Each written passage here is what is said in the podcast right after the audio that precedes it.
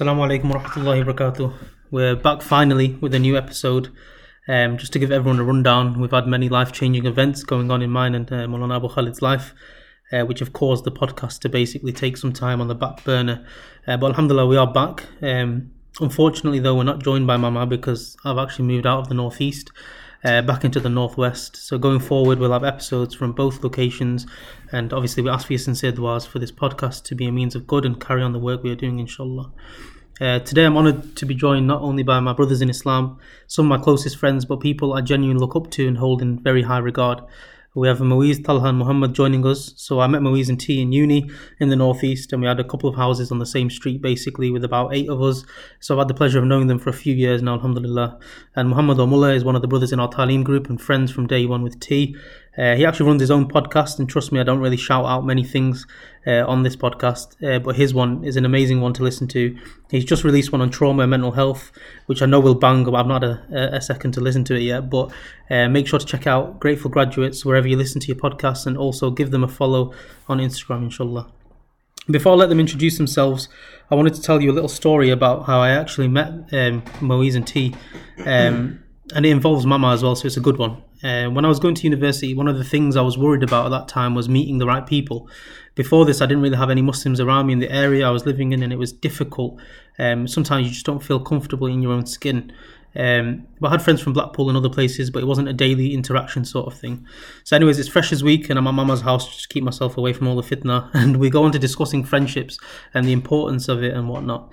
And Mama tells me what our beloved Hazrat told him, and that was when you step out of the house, one of the intentions you should make is to meet good people who will bring you closer to Allah subhanahu wa ta'ala and remind you of Him. Now, at this point, I'm thinking I'm, I'm pretty much nuts because I've never even thought of that. I've never thought of it as an intention or uh, something I need to internalize.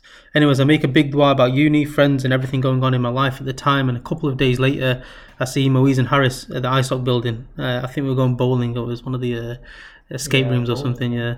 Now, Moiz was kitted out in uni. The guy came in like was a fashion show every day, so I noticed him anyway. And I was reading the nam- namaz behind them, and I saw Moiz put his right foot up when into shahud. So when you're sitting down, you know, at tahiyat. And I don't know why I thought that was my sign. That was my sign from Allah.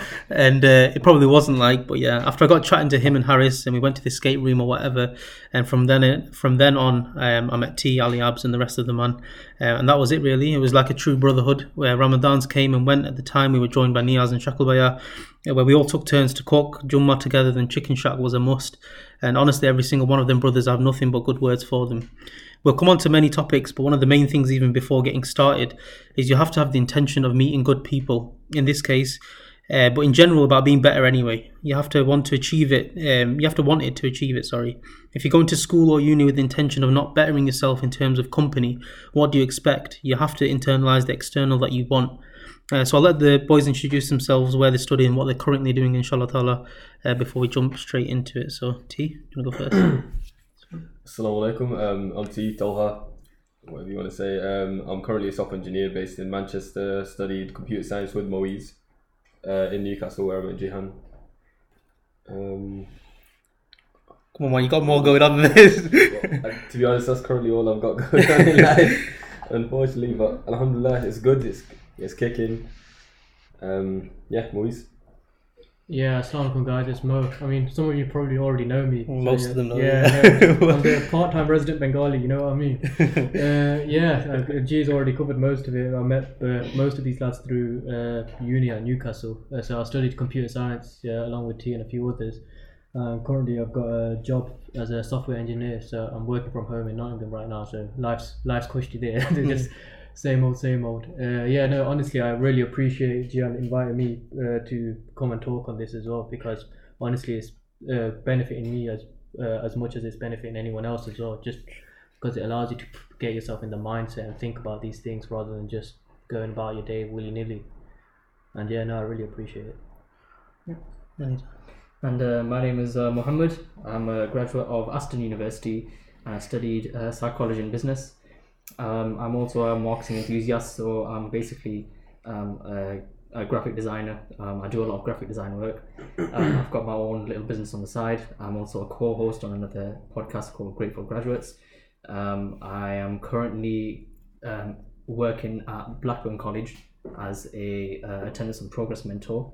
So I essentially just uh, help students re-engage with their course if they're absent for whatever reason. And I'm still trying to find my way. So again, after this, I'm probably going to be um, looking for other roles and stuff. But uh, essentially, um, I'm looking for something that can maybe utilize my degree. So once again, I do want to thank um, Jihan for inviting me on this podcast. And uh, yeah, hopefully this will be beneficial for all of you. Always inshallah, jazakallah, boys. Um, I think Mo Moiz touched on it there and then. Like I think when we were in Croydon, Dilston, we sort of sat around like this, probably with like some burgers and that around, and we did tend to discuss these sort of things anyway. Um, but I think it was firstly, like I mentioned in the beginning, like the intention of having them good friends. So, um, T, how did you meet Moiz? I can't actually remember the story. I mean, to be fair, so it'll make more sense if I explain how my college was. So I went to a college. My friend group there was predominantly white, non-Muslim, and it was okay. Nothing to say anything against them, but it's as Jen said earlier. It's it's not completely comfortable. Uh, you don't have that environment that you're actually looking for. So when when going out to university, I knew I wanted some Muslim friends. I knew that would help me a lot with my own uh, deen, my own ibadah, everything. And yeah, I was just I remember seeing Moiz sat there thinking I remember walking up to him, says just said hi everything and like probably like 10 seconds later like are you Muslim? and then yeah, since then I've just been sp- uh, speaking to him. Um, went down to ISOC with him the same day. Eventually met Jihan, he offered me a Pringle. It was a bit stale. yeah. But it was the ones they handed out like That's and I'm like, he offered me food. Um, so that was a lifelong friend from that as well. Yeah. but yeah, I think it's one of the things where ISOC actually brought us. all. I'm sure Muller's got the same stories uh, down in Aston, but ISOC is such a crucial part of anyone going to uni, uh, in my opinion, anyway, because when you go to uni, you're not going to meet Muslims naturally most of the time, anyway, especially when in Newcastle or them sort of areas where it's, where it is predominantly white. Um, but ISOC, I just want you to guys talk about some of your experiences with ISOC itself. Like I remember going on our first day there. I don't know if you remember, they were trying to close down the prayer room in Newcastle, Oh yeah. and then yeah. that um, Mm. that big Molana was going around recording everyone, like you know the main uh, Molana is going around recording everyone, telling us, asking us to say um, like save the prayer space or something like that. And um, I just remember thinking about that, and if that wasn't there, if that facility of ISOC wasn't there, we probably wouldn't have met. I think all of our friends literally met at ISOC. Uh, I mean, we dipped after that, like T mentioned before we started recording, but um, that was where it was mainly like focused towards. Um, but yeah, how? What do you think is the most important thing? Do you think it is company when in going to uni? Like, what is the most important attribute to how whether it goes well or whether it goes bad? Um, to you know, is it in terms of company? Is it just the way you are, your mentality? Uh, we'll start with Muller. Yeah, so I think when it comes to university, it's all about the intention as to why exactly you're going. Um, I always say this to everyone who wants to go to university, like, why exactly do you want to go to university and what do you want to get out of it? You know, essentially, a lot of people do go to university to get their degree, but, you know, you don't want to just focus on that the entire time. You want to, as Muslims, you should also focus on the akhirah, not just the dunya. So while you're working on the dunya, what are you doing to also work on your akhirah? And that's something that you need to, that's the intention that you need to internalize with pretty much everyone. Um, so I think when it does come to stuff like this, as long as you have the right intention and you do go to um, Aston ISOC, let's say, let's say you go to the Aston ISOC um, and you have the intention that, okay, I want to meet other brothers that are like-minded and also want to have the same like growth and have basically build that akhirah. If you have that intention, a lot of other people who go to ISOC are probably going to have the same intention as you. So essentially, you'll already build that brotherhood, and you'll already have the a similarity between the other people there, and through that you can bond with each other. You know, I've uh, I've bonded with a lot of brothers from uh, my university purely because we all had the same intention: is that we wanted to be better Muslims. We basically wanted to um, work on ourselves, our deen, uh, while also um, working on our dunya as well. And alhamdulillah, since we all had the same intention, we all um, essentially formed a companionship and we all supported each other in that as well. So it's very important to basically have that right intention and make sure your companions also have the also have the same intention as you, so that you can support one another. And then not only that, but you can also improve on um, your dunya and your akhirah at the same time. Yeah, I think it's something that you guys covered in your podcast actually about having company that are wanting to bettering the, better themselves in every aspect of life. Yeah, And it's something we spoke about a lot in Newcastle was, you know, how do we, you know, you see the memes about like, oh, if your friendships group's not uh, discussing stocks and crypto and all this, what they do. It's a bit like that. Like we were always thinking of different ways to become better. We actually started um, where we met Mullah with what's called Talim Tuesdays. Uh, that Talim group started at uni. I don't know if you remember. T. I Talim think Saturdays, yeah, yeah. yeah. You Brought brought yeah, you got the Fazail Amal and you're like, yeah, bro, I want all the barakah for this. So we bring the book. And we sat there, and I remember in Ramadan as well, reading Quran together, um, reading Jamaat together as well when we couldn't make it down to the masjid. And I think that brotherhood is just something that you can't find anywhere else. Honestly, I think uni is quite uh, specific for that. Unless you've got friends that you've grown up with and stuff, it's quite hard to, to form them sort of friendships. But like Muller mentioned, we were all in the same boat. We all wanted the same thing. We all wanted to better ourselves. But for the people that think that you that not to go to uni, that you have to for you to keep maintain your iman, you don't you shouldn't go to uni because there's some people that do think like that. What would you say to them? Moiz? Uh, yeah, no, I'll touch on that a little bit. Uh, just with what Mo was on about before as well. Um, like for my intention of going uni, like on the flip side of obviously getting a degree and studying and getting a good job and stuff, I went there to have fun as well. At Yeah, the end of the day, like, I, I, like when I was 16, 17, I knew I was going there like to have a good time as well. But like touching on that with like a lot of people who's recently started trying to become more uh, into Islam or like reverts, they feel like maybe you can't have fun and still be on the right track at the same time. Yeah. But, like I think that's the complete wrong take on things. So like like we were saying, we met through ISOC and we did loads of things through ISOC, uh, like escape rooms, football, uh, theme parks, and all sorts of stuff. And it's just the fact that uh, a lot of people think, oh, you have to go out clubbing or you have to do X, Y, Z to have fun at uni just to get the general uni experience, Yeah. quote unquote. Uh, a lot of people thought that even like uh, Muslims, and it's completely like the wrong way to take things. Just because there's uh, other people out there that non-Muslims that are doing that, and they, that's where they get their fun. It doesn't mean we need to start delving into that sort of stuff as well. Yeah, 100%. You could see that with other society as well, uh, societies as well, like the uh, uh, packs of banks. like Yeah. that. you know, there's a lot of like free mixing and X Y Z going on there, and they're a bit mad, them. you know, yeah, you know, a lot of uh, they're a little bit AWOL, and this, you know, if you're not going to be in touch with your religion, then there's no point. As in, I don't know what you're really representing at that point. Yeah. uh, you know, you might be representing your nationality, but you're definitely not representing your religion at that point. Yeah, I think there is a there is a very fine balance between cultural identity and religious identity. percent. Mm. Me and T were talking on the way to uh, picking up Muller. Like it's about having that, um, yeah, being proud of your culture at the same time, but you've got to have your your religion comes first and foremost in everything. And if you're not representing Islam, then what are you? you like you said, what are you really representing? Um, T, I was going to ask you, like Mo just touched on it there actually, but like, do you think it's difficult for people these days that go to uni to stay away from haram? And how how do you think we managed? Like, not we managed it. We didn't. I don't know. But like, how do you think we should have managed it, or you know, going back, or if you had to look back retrospectively? I mean, to be honest, it is difficult, especially Yeah. in this day and age, in this environment where we are in the, in the West right now. Yeah, It's it's definitely difficult, uh, especially in our circumstances. When we went to Newcastle, th- you could literally spot the few of us that were not white. yeah, it was easy. It was easy. Yeah, we we were lucky and smart enough to make the decision to be friends and build that environment, that mahal for ourselves, where we could cultivate our deen and look towards our akhirah. But it could have very easily gone the other way if we were to have friends that weren't um, of the same thinking as us. I could very see, easily see myself spiral out of control and, and follow the same steps as everyone else. But alhamdulillah, it's it's definitely necessary to uh, find the people that have the same intention as you, to make that intention in the first place, and to actually go out of your way and make sure that that happens, rather than just following the same narrative as everyone else. Um, yeah, as I was saying, it, it would have been very easy. It would have been much easier, especially, uh, to stick with the other crowd, to spiral out of control, especially in a place like Newcastle that's a lot of people tend to say go there for uni for its nights out. Yeah, and it's not exactly known for yeah man go there you can go there's a great mosque there. No we had a small prayer space alhamdulillah as much as i have respect for it and love for that spot that's where i met everyone.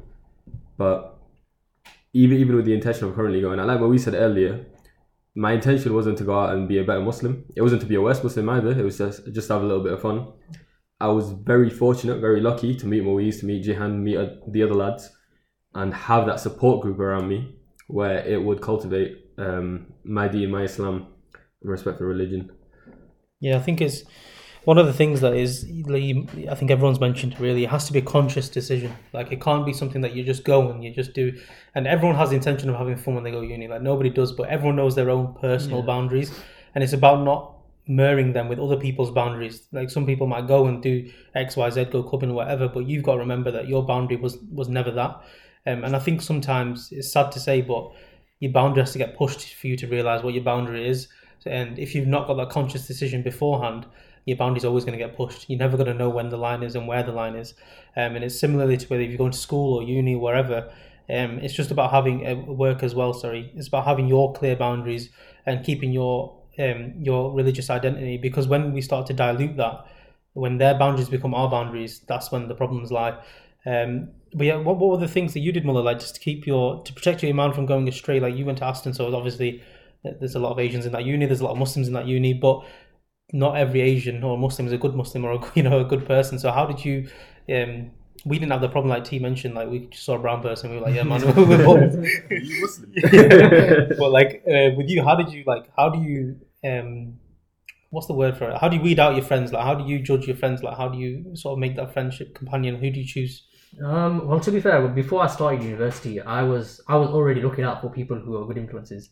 Um, and luckily, someone did reach out to me saying they want to know someone who go, who was going to go to Aston Yeah. University, and I met them. Uh, the, that's they're probably the first person I ever met, and you probably know this guy as well. Yeah, But yeah. um, yeah, but essentially, he was the first person I met, and ever since then, he had the same mindset as me. And ever, I think I think from then on, every person that he was meeting, I could tell that they were like if they got along with me and him, then I would know that they're Yeah, it's like an acid test, isn't it? Yeah, it's like that. And um, I think I think I mentioned this on my own podcast as well. But when it comes to friendship circles, it's all about like introducing yourself and making it very clear as to what exactly you're about.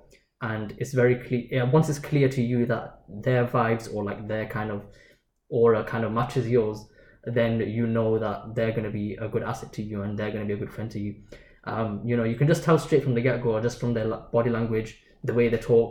Um, it's like if it matches yours or if it's like something where it's it's a bit dodgy or whatever. Yeah. Then, then you know that you what they're all about, and you probably you, you- it's like naturally you'd want to stay away from them, or naturally you want to be more inclined towards them. Um, so it just depends on the person, I guess. Um, but for me, I think it was a lot to do with like um, I, I genuinely wanted to better myself and better my religion. So that's why I was very, very picky as to who I wanted as friends. And whenever, let's say I was friends with someone else and they were they were friends with someone else as well, um, if I could feel like that third person wasn't um, wasn't that kind of on the same level as me or whatever, or as if as if I felt like they didn't have the right intentions, then I'd stay away from them, but I'd keep my kind of connection with the first person, if that makes Yeah. sense.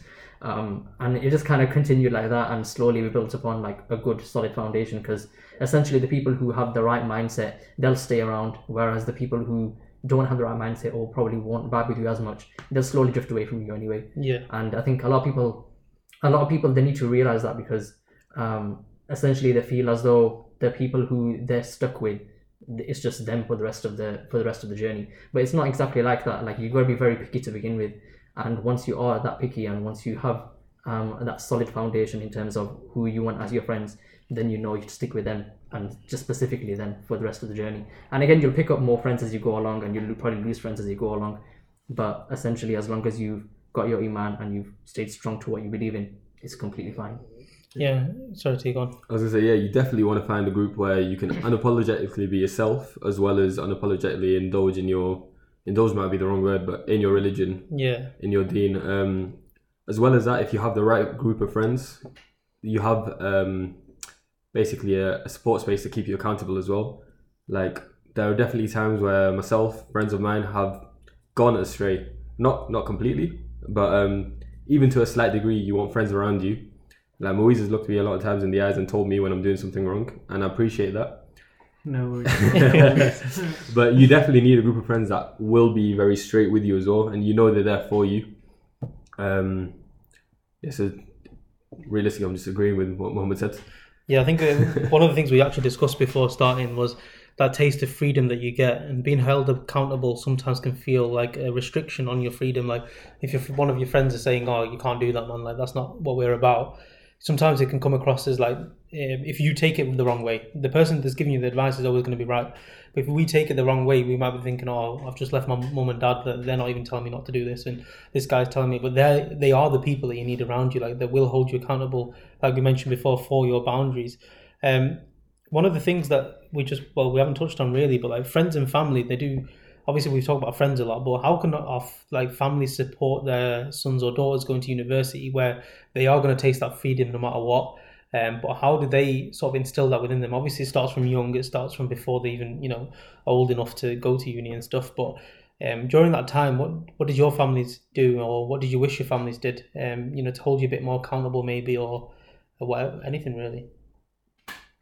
Yeah, no, I'll talk on that one. Uh, it's not, yes, it's my family, uh, not directly, but technically, yeah. Yeah. Uh, Zamir, like Adio's older brother, is someone who's played like a big role in my life from like when I was younger, and he's uh, pretty much a older brother figure for me. And I don't know, inshallah, he's listening to this as well. But uh, be, yeah. man. I think I've said it. Uh, no, before I went to university, I remember in the in the summer holidays off, uh, he was just explaining to me that the one piece of advice that he had for me was just to make sure I don't lose my deen. And uh, at that time, I was young. I was like, "Bro, how's that gonna happen? Uh, that's like that's borderline impossible. I don't know what you're talking about." Like, Yeah, yeah. But I was like, "Yeah, of course, yeah, no worries, bro. that, that'll be easy." Uh, but yeah, even like uh, as T was mentioning, like first, second year, uh, I think the first year is probably your most difficult, where you're finding yourself the most Yeah. because this is the first time people have gone out to live on their own and like begin their like, adulthood life i'd say and yeah there was quite a few people that i'd see that would go astray uh, early on in their lives or early on at the start of university and then uh, i started realizing that what he said actually has a big big impact and that's something that i held quite close to me and i realized uh, the things that i do here that have a massive influence on like my future and like my akhirah Yeah. and it's very very easy to lose your deen here where you know we, we didn't have a majority muslim like population over there like Yeah, no, definitely, yeah. well. I think, uh, sorry, I was going to say, like, my dad was the same. He was like, whatever you do in these three years is going to make or break you. Like, you're either going to become a good person or a bad person, depending on your company. yeah 100% And I was like, first year, I was hanging around with like some, some not not the best people at the first year, but like you know, still going you know namaz and stuff and doing everything. But like, I could feel that what my dad was saying coming into action. Like,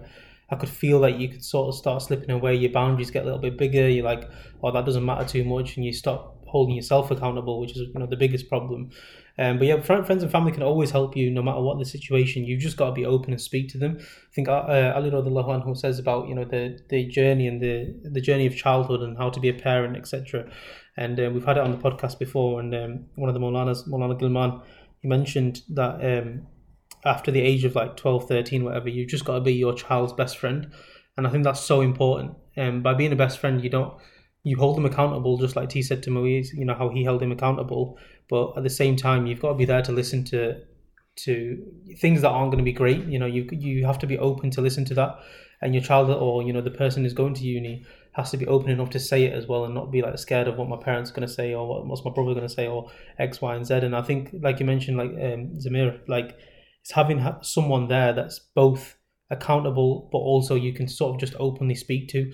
Because if you can't openly speak to each other, then it is it causes a big, big problem. Um, not just in terms of like family and stuff, but um, your friends as well. Um, one of the things that obviously like I struggled with anyway, uh, personally, was maintaining like studies and namaz and keeping intact like because it's a big change. Going to uni is a big change. We all lived out. Um, we'll come on to that later. Like, but uh, we all lived out, so it was kind of you sort of sort your own timetable out and stuff. And um, one of the things that helped me was when Mama mentioned like just put the Jamaat times of your masjid of the local masjid. Just put that in your like daily diary or whatever, and, and just remember that you've got to go to ISOC uh, mosque for that time. And I think that that's something that really, really does help. And I think Munshi he was one of our friends from South Africa. He was at uni with us as well. He used to tell me the same thing. So I met him through his trick that I've now used as well. He goes after namaz, read two rakats of nafil, and after everyone's finished and stuff, and just read two rakats of nafil and just sit there, and somebody will come up to you. And it's worked every single time. Weirdly, he came. He, I came up to him at that point, but um, you know he's come up to me many times after that, and it, it's one of them tricks that works. You know, I came to Bolton, I did the same thing. People started talking. I was like, yeah, like, it's the same sort of um, feeling, but it's about holding that um, your friendship and your stuff, your namaz and stuff um, alongside your studies. So academic wise, like when people are thinking of uni, do you think it's actually hard? Is it people say first year is easy, you only have to get forty percent? Like, what do you guys think about balancing your deen and, and the dunya in terms of your studies? I mean, to be fair, university only takes so much of your day, regardless of what you do, regardless of how much you procrastinate. It's only going to take so much time, especially in your first year. I mean, obviously, it does differ from case to case. If you're doing medicine, you might be a little bit busier than someone doing art. Not to Yeah, throw shade, yeah, but um, effectively you have so much time. If you're if you're comfortably sleeping, waking up late, whatever you're doing, regardless, it's gonna even if you're working really hard, um, you're gonna max do like four hours a day. Yeah. If you're doing that much, like don't worry, you, you you've got it calm. You're all good.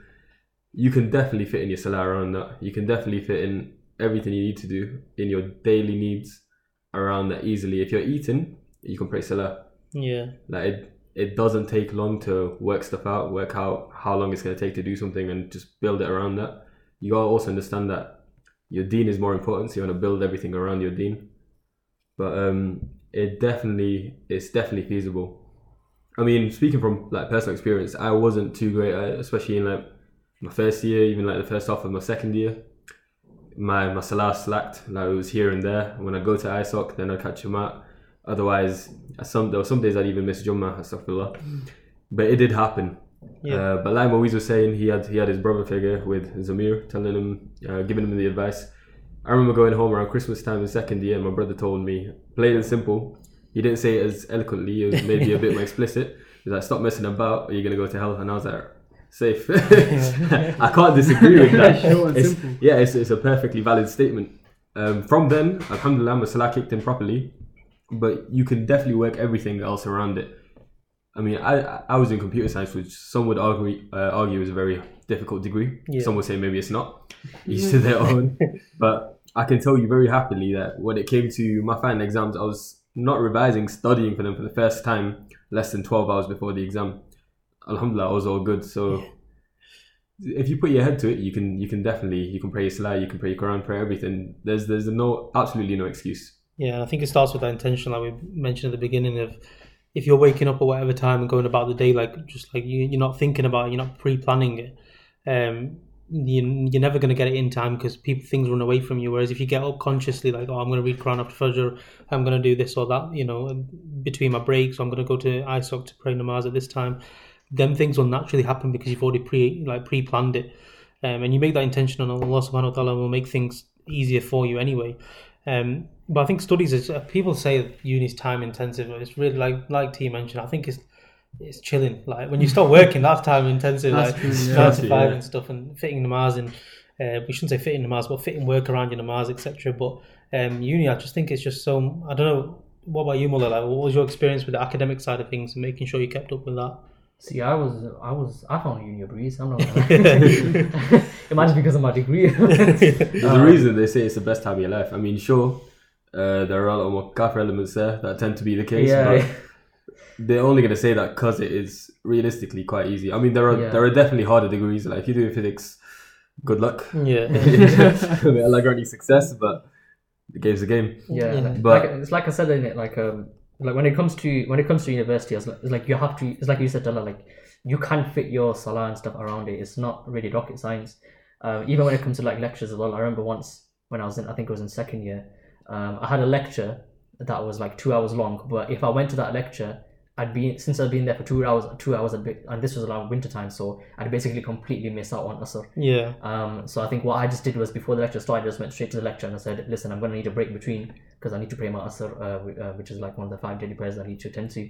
And he was like, "Yeah, that's completely fine. I'll do a ten minute break for you in in between. Is that all right?" And I was like, "Yeah, that's calm. Thank you." Yeah. And that's all you need to do. Like, it's really, it's really not that difficult. Like, you, you never know unless you ask. Like, a lot of people say, you know, I can't pray salah because it's, um, it clashes with this and it clashes with that. I'm like, okay, but you never know what the outcome would be if you just ask. Like, you haven't even asked about it, and yet you're already making assumptions that they won't make some, um, uh, what do you call it, um, uh, exceptions for you. yeah. So it's like that. Like you, you never know unless you do it, and um, you know, it's it's just something you just gotta jump into and see how it goes. Um, and like I said, as time goes on, it becomes a lot more easier. To be honest, it's it's a pretty dead excuse now as well. Like you can't make time for it. Like just say you have a class going on. Moiz can vouch for this, but I attended about two percent of my lectures. I went that was most people too. I, I went to the gym more than I went to uni. I was still skinny, but but I went to the gym more than uni. I literally did not go to class. And the way it's gone now because of COVID, there are certain blessings in it in the sense that most courses, obviously some like medicine, you will have to go in. You'll have labs in certain courses, but for the most part, everything's recapped. You can just do it online, so you can do it at your own time, at your own pace. So there's there's absolutely no excuse. And I think what Mullah mentioned as well is just it goes into all aspects of life where if you don't if you aren't unapologetically Muslim and you think that we're you've got that inferiority complex of thinking we're less than them, we can't they can ask for a five minute fag break at work, but you can't ask for five minutes to pray namaz. Yeah. That's the problem with us, not with them. They will they like Mullah said, most people will be like, Yeah, that's fine, man, I appreciate what you're doing. Like even with my work, for example, they're like yeah, go to uh, mosque, whatever. We don't really mind. You know, we're they're all the team sat downstairs eating, like uh, having the lunch together, and they all know I go to the masjid. They're like, oh, have, not have. They do say have fun, to be honest, but like they're just like, oh, enjoy whatever you're uh, doing, go enjoy it. But people are a lot more um, considerate and understanding than we give them credit for. Um, but yeah, we, we really need to sort of accommodate that for ourselves, and I think um, one of the things just before I forget to is um, in the CompSci building there's a prayer room wasn't there and someone must have asked for that for it to happen and if you don't if you don't have it there you need to ask for it and if you don't ask for it you're never going to get like Mullah mentioned is somebody has to go out their way to do that and if you're if you're not going to do it then nobody else probably will either and I think you've got to stick your neck out a bit at, at the beginning and say you know for example I'm fasting today can we do this or that or like Mullah mentioned you know namaz is here or there um but yeah Tisa you were going to say something I was just touching on your point, like with work. So even translating over to work now, um, in a lot of cases, a lot of people do ask. They say maybe I need Friday prayers. Um, when it came to my job, it is it's essentially the same thing as being unapolog- un- uh, sorry unapologetically Muslim, in the sense that I didn't ask them for it. I tell I take my whole lunch every Friday, and then I will go to Jummah separately, and I'll tell them because it's a necessity. It's it's a must in my life yeah that's it and they understand that. So in a lot of cases, it is just about speaking it into existence, not asking for everything. A lot Yeah. of people need to understand that this is a must in your life as well. Like what Muhammad was saying about within his lecture, needing to go pray salah, not missing asr. A lot of the time, it's you need to make sure you're not complying and bending to all of their rules yeah yeah 100% because it's not going to help you in the akhirah. I think university and school slowly it's probably I don't know if it's one of their intentions or I don't know if the government are listening or whatever, but like I genuinely think them environments are made to strip away your Islamic your every moral you have. Like when you first go into uni, it's freshers week or everything, nothing counts in freshers week. You can do whatever you want, and it's about not being hold, held to account and stuff. And it's it's a scary reality. Like kids in schools now getting taught about LGBT in year three, year four. It's a scary time to be a Muslim, especially like uh, T mentioned in the West. It's very very difficult. Uh, not just to hold on to your like Islamic identity, but just to hold on to the fact that you are a Muslim and you do believe in these things. And slowly, slowly, that these things will be stripped away unless you, uh, like everybody's mentioned now on the table, is like you just have to. It's not a you like when we phrased it before. We said, "Oh, you can ask them," but like T mentioned a good point there. Like you should tell them that this is the this is what needs to happen. Um, and I'm sure Mullah did the same thing when he did ask about it. Obviously, got to be respectful to the lecturer and uh, the people, the admin staff, whoever. Uh, but you you do need to be like unapologetically Muslim. That's probably one of the big things that we've probably said about five times. But yeah, um, one of the things is we all lived out. Uh, I don't Mullah, did you live out? Yeah, lived out, yeah. So we all lived out, right? Now, any of my family listening will know that I've already, whoever's going to uni or whatever, my biggest advice is not to move out. Even though I had a great time, like I was, I was chilling, I was chilling, I was loving it. You know, um, one of the things I really, really missed now looking back, you know, retrospectively, is having family around me. And um, I think you miss out on three years of really like bonding with your family, uh, being there for your mum and dad, doing the khidmat of your parents uh, first and foremost, and uh, anything secondary that comes to that. Um, so yeah, my advice would be you know not to move out. Especially, I know this sounds like it's um, sexist, but with sisters, it's a lot more difficult because um, as a brother, anyway, I'm saying it's difficult anyway. Um, but as a sister, it's even more so to maintain that because if you don't, if most people start stripping away their hijab when they go to university, if they're not in a you know an Asian uh, Muslim sorry uh, area or there's certain things that can happen, but equally, um, even more so maybe with brothers because they think they've got all the freedoms in the world, uh, whereas women tend to be a bit more conservative. But uh, what, what's your guys' opinions on like moving out, living out? Do you regret it? Do you not?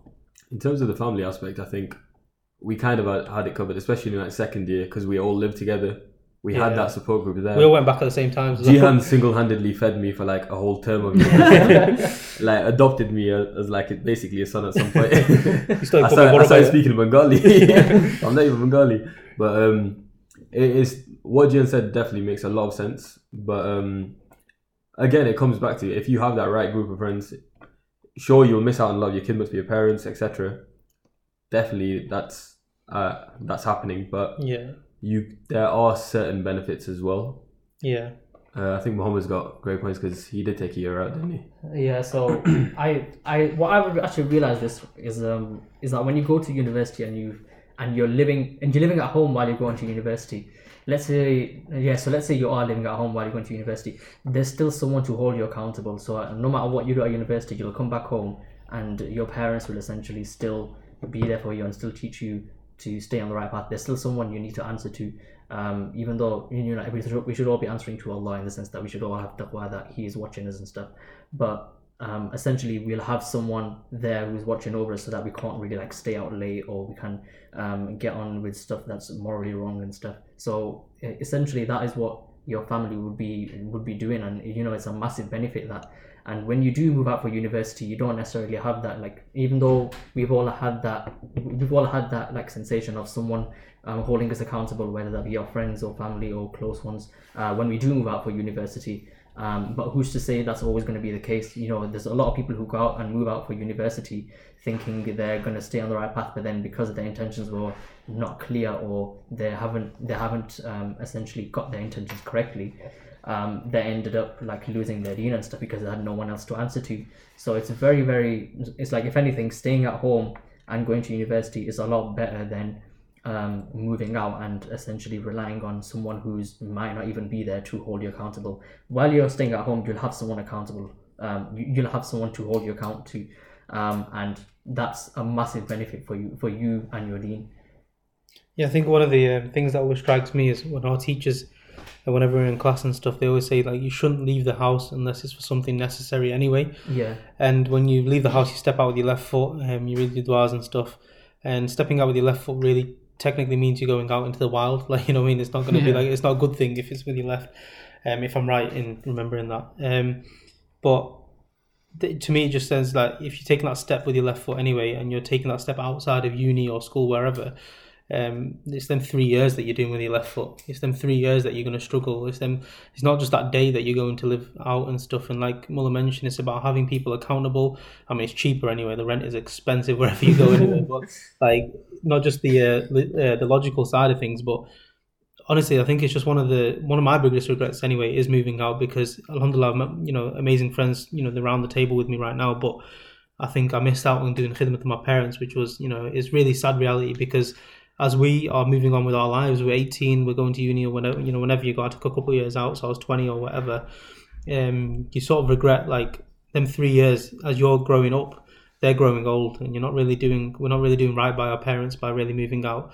Um, no, I just wanted to go back to before I said I might have said something a bit wrong when I said about the sisters moving out. The reason I say that is because uh, you should always have a mahram with you as a as a woman anyway if you're going beyond 48 miles. So that's why uh, that point was said. It was not nothing sexist or anything like only uh, Andrew Tate Donny's going to come after me, but. Um, yeah, it was more like that that case. But um, every single son daughter has a duty towards their parents, and that's the number one thing for me. But um, Moiz, I know you, you and your family are quite close in terms of you went back quite a lot Yeah. um, to make sure you're doing right and stuff. And I think there is a good balance, and I think Moiz is one of the Moiz and T actually both are perfect examples of that. I don't think two weeks went by where you didn't go home and see your parents and stuff. Actually, I don't know if I'm wrong from the, from the look he's giving me. I'll, I'll be completely honest. I went back for Christmas, Easter, but it was it was fun, man. Yeah. I'll be honest, it was fun. Yeah, but Moiz, how did you manage balancing that? Like, I'll use you then if he's not going to Yeah, take no, this. go one. for it. But like, uh, yeah, because you did go back quite a lot, from what I remember anyway. I don't remember. Yeah, uh, yeah, no, hundred percent. I went back when I could. Uh, I think second year I had a car and stuff as well, so it was Yeah, a bit easier. But yeah, before that it was Abs taking me home uh, because there was few of us that were from Nottingham. Yeah, Uh, like first and foremostly, like uh, like you were saying, like there's people to hold you uh, accountable and things like that. Uh, I think it's really important that if you're going to live out, you need to have that level of maturity to understand that you need to hold yourself accountable before anyone else as well. Uh, and uh, any of your risk that come from Allah. So like to, touching on like the first points as well about how we can uh, can we handle the work life balance of like university and Yeah. uh, like Islam. Uh, as long as you pro- prioritize your Islam, it's super easy for the Yeah, university stuff as well. Like as in we were jumping out of lectures to like go Jummah namaz and stuff, and like realistically there was only like three four people in them lectures anyway, even though it was meant to be like two three hundred. Uh, yeah, so like going back to it, like you have to understand your responsibilities before going to uh, like university. I know they say like you become a man at eighteen, but like Islamically you're way younger than that. You become a man, and you need to understand what your responsibilities are, and uh, like, whatever you're doing up there and stuff as well. So like taking care of my parents, I understood that it's a massive responsibility as well. Coming back to make sure I look after them and know Yeah. how they're doing as well. I mean, I did go quite far away, but I try I tried my best to like come back as much as I could as well. Yeah. Um, it's because once again you want to keep your connection with them. If you stay too too far away, then you start losing touch, and you start losing touch of your roots as well, and you you must start losing touch of your Islam. Like we said, like luckily we had each other to like keep hold us accountable. But uh, once like we start staying away for so long, we start forgetting about who we are and wh- why we do what we do, and then it just becomes enjoyment for the whole time. Yeah. But yeah, you have to understand that I came here. I've decided to live on my own. I made that active decision to stay away from uh, my family and that whoever I've got uh, back home. So you have to make sure you go and do what you do with a reason and a purpose. So of course Yeah. you can have fun as well. Like I was saying, I do, there's a there's a balance to it. But uh, once again, you can't spend what is it, 30, 40 grand, and then just have fun and, get, and get nothing out of it at the end of It's the day. expensive it's, party, it's crazy. yeah, it's a really expensive party. So yeah, you you have gotta to remember as well that it's a lot of it is riba. I mean, some of you might be fortunate to have your parents pay for it. Some of you might work for it. Alhamdulillah, like much respect to you. But one one I think blind side that we all we've all gone through is just going to uni because it's expected. No one actually realizes that yeah, this debt this debt comes with interest, which is haram. It's going to war with Allah subhanahu wa ta'ala. Is it is it worth it? There's some fields where you absolutely need it. If you want to be a medical professional, if you want to be a doctor, you have to go to university. Me and Louise, if I'm being completely honest, we did not need it. We did 100% computer science. We could have done a small Yeah. boot camp. We could have just self-taught YouTube. I mean, I learned most of my degree from Indian Donnies on, on YouTube. But, uh, that's being completely honest because we didn't go to the lectures. But um, you, if you, if you're making that active decision, first you need to consider the the um, the fact that riba is a part of it. So how are you going to handle that? Especially on top of that, you wanna you wanna make sure you go with the right intention and ha- find the right people there. yeah, And oh, yeah. again, yeah, again, be unapologetic about it. I mean, I remember stories of Moiz getting caught scanning out of a lecture while I was trying to go to Jummah. yeah, no, it's crazy. It's crazy. But yeah, I agree. With, I think my biggest regret is obviously getting involved in the riba as well. It's, it's definitely. And the thing is, there's so many alternatives now. I don't think there was when like a while time. What was that? Five years ago now. but even then, there was. It's just We didn't look we we've them, grown up in we've grown up in an era where it's expected from parents because a lot of them didn't get to go to university themselves, and the only measured way of success at that time was your academic children or you going to uni getting Yeah. a degree. But there's degree apprenticeships where they pay you and they send you off to go study.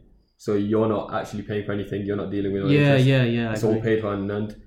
And depending on your course, a lot of it. I'm sorry if you're doing art, you're wasting your time. I know, I know. I at it earlier. I'll, I'll do it. Like obviously now, there's a lot of different things. If you want to be a doctor, you kind of have no choice. Uh, in which case, there are other avenues. It's a lot tougher. You might have to save up and work on the side, or Yeah. you might be fortunate enough to have your parents pay for you.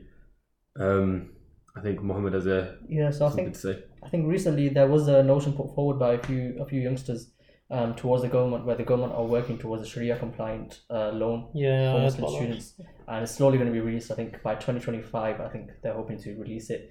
So you never know. By that time, it might actually be a lot easier for Muslim students to go to university. But again, there's there's so much more to it than just the loan. Is is it's a lot like like Moe said as well. It's a lot. It's a lot about that maturity and having the the responsibility that you well the you need to have that sense of responsibility when you go to university because like you said, you need to hold yourself accountable. You can't rely on anyone else to hold you accountable. You need to know um, where you stand in terms of your faith and what what will make you lose your faith.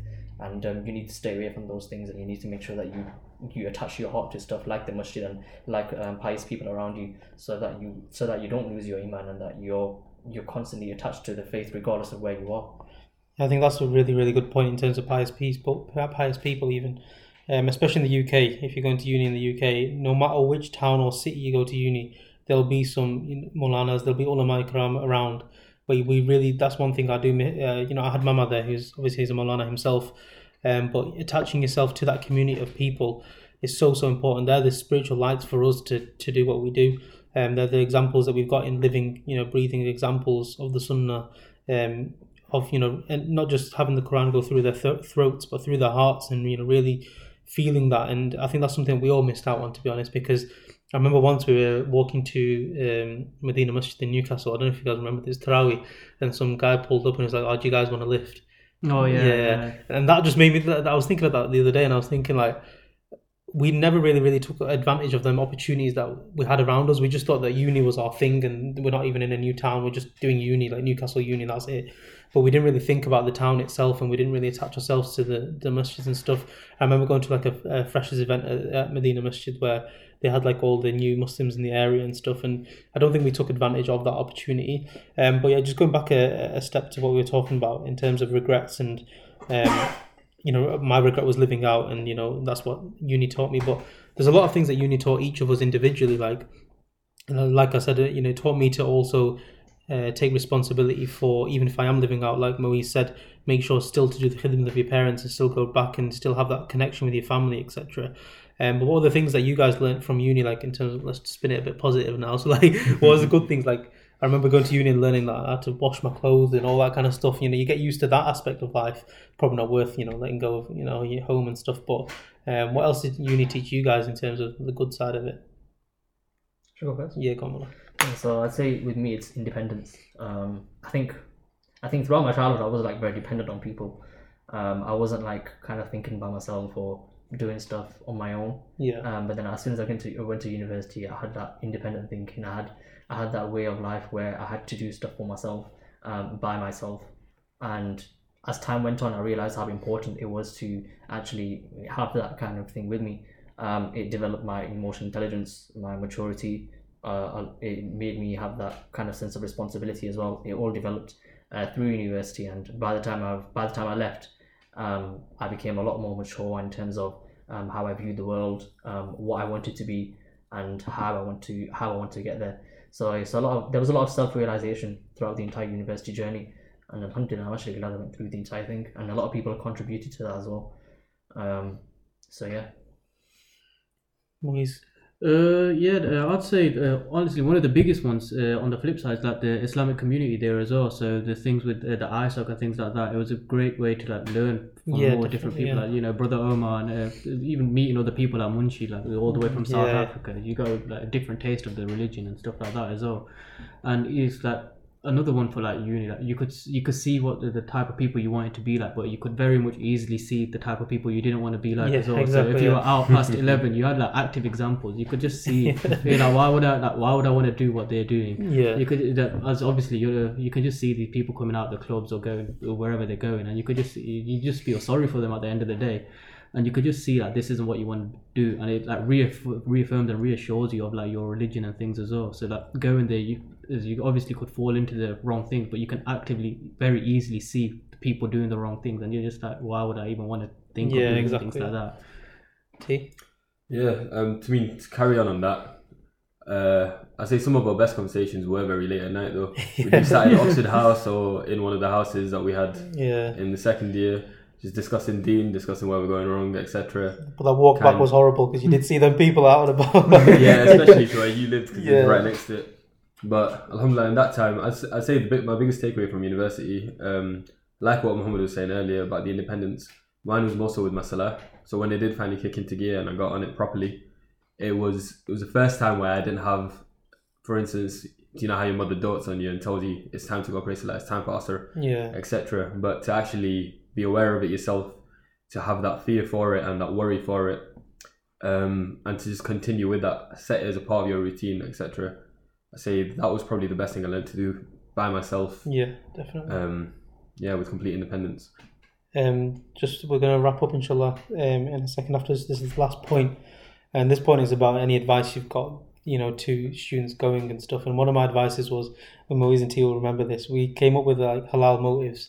That's every week when things were like, Talim. yeah, like we think of something to do that's halal, whether it be go karting. We always said paintballing, but we never went. But you know, there was something we do, even if we went out for desserts or whatever. Sweet dreams, um, best dessert place ever, by the way. But yeah, um, we always used to do something in a halal capacity, so we didn't feel like we were missing out. Because once you start feeling that gap that you're missing out on something, and the grass is greener on that other side, that's when the problem starts kicking. Because you're like, oh, I need to taste this, or I need to go for that.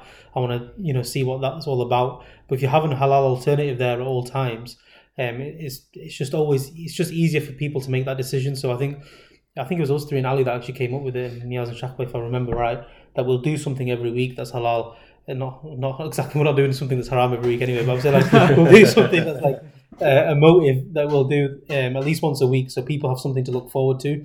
And I think that's one of the uh, biggest pieces of advice I'll give is have your friends around you, do your work, you know, get your head down, um, still crack on because there is a need for it, and especially um, like to like everyone's mentioned actually, you know, there's obviously alternatives to to interest.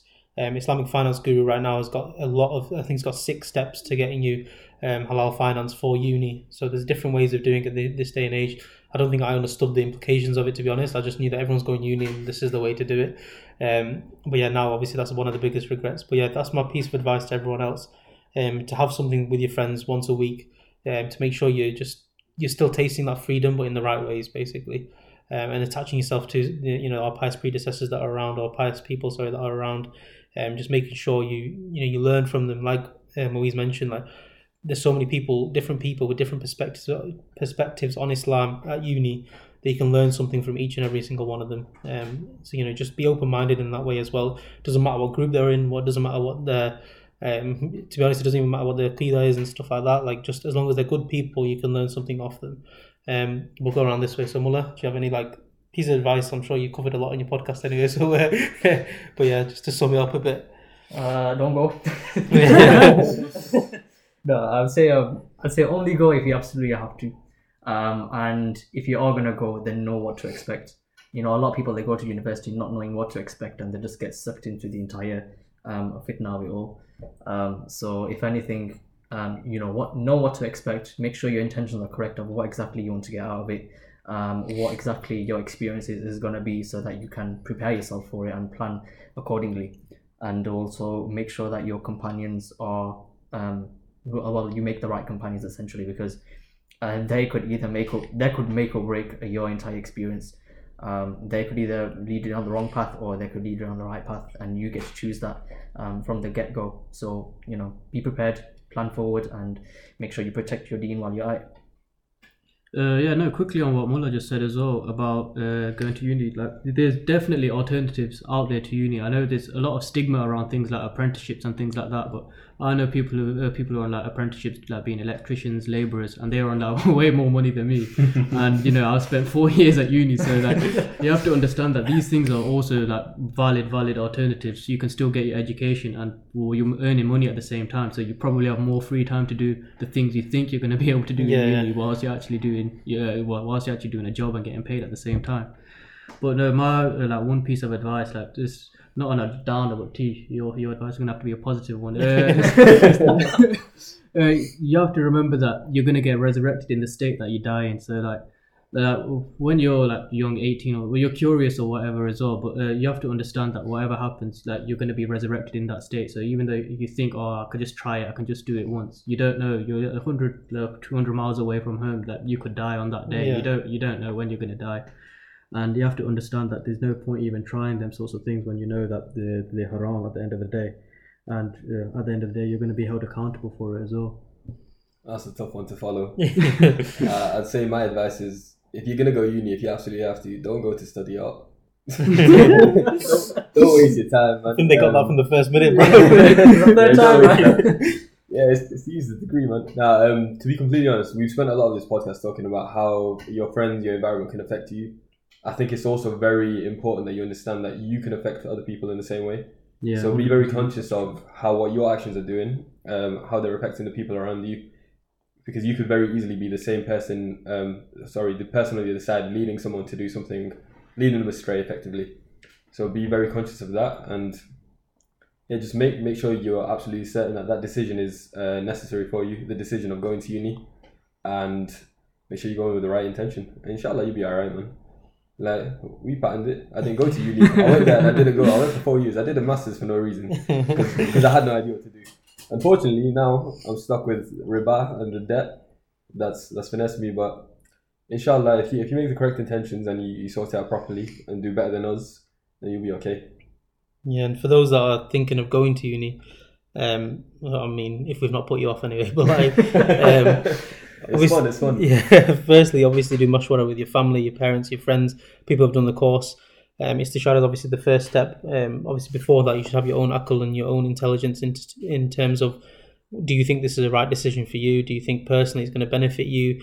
Um, and you know, there's always a need for Muslim medics. Uh, Muslim, maybe I don't know if T's put down Muslim artists, but like there's a there's a need in the Muslim ummah for electricians, plumbers, every every trade, and um, because we we need Muslims to do well and excel in everything they do.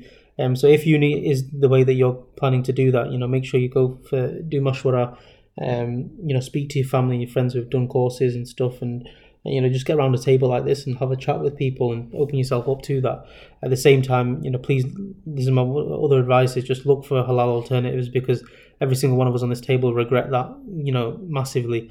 And it's something that you know we should have looked into more um, and it was all our own faults to be honest. Like there probably was alternatives that we didn't you know search for or seek for um, and the last thing was obviously to do um, istikhara and you know ask for goodness uh, from Allah subhanahu wa ta'ala that he blesses you in that journey of uni uh, of you know, even though dunya is ilm still, and um, inshallah, you know, try and work on your Islamic knowledge as well at the same time. You know, there's loads of every uni has classes every month, or some talks or lectures, or there'll be something there, or attach yourself to the uh, pious people in the area and learn from them. Um, but yeah, that's basically pretty much it. But I just want to say jazakallah to all the boys for coming. And Moises drove like he's going to drive in total about five six hours just to come for this uh, one hour podcast. Um, but uh, yeah, uh, jazakallah to all the boys and uh, jazakallah for everyone listening. This will be uploaded on Apple and Spotify in the next hour or so, inshallah. Um, so please put your friends and family on it um, if you found it anything beneficial. And if there's any topics, um, our Instagram DMs are always open for um, any topics that you want us to discuss, inshallah. Um, so yeah, jazakallah. Assalamu alaikum wa rahmatullahi wa barakatuh.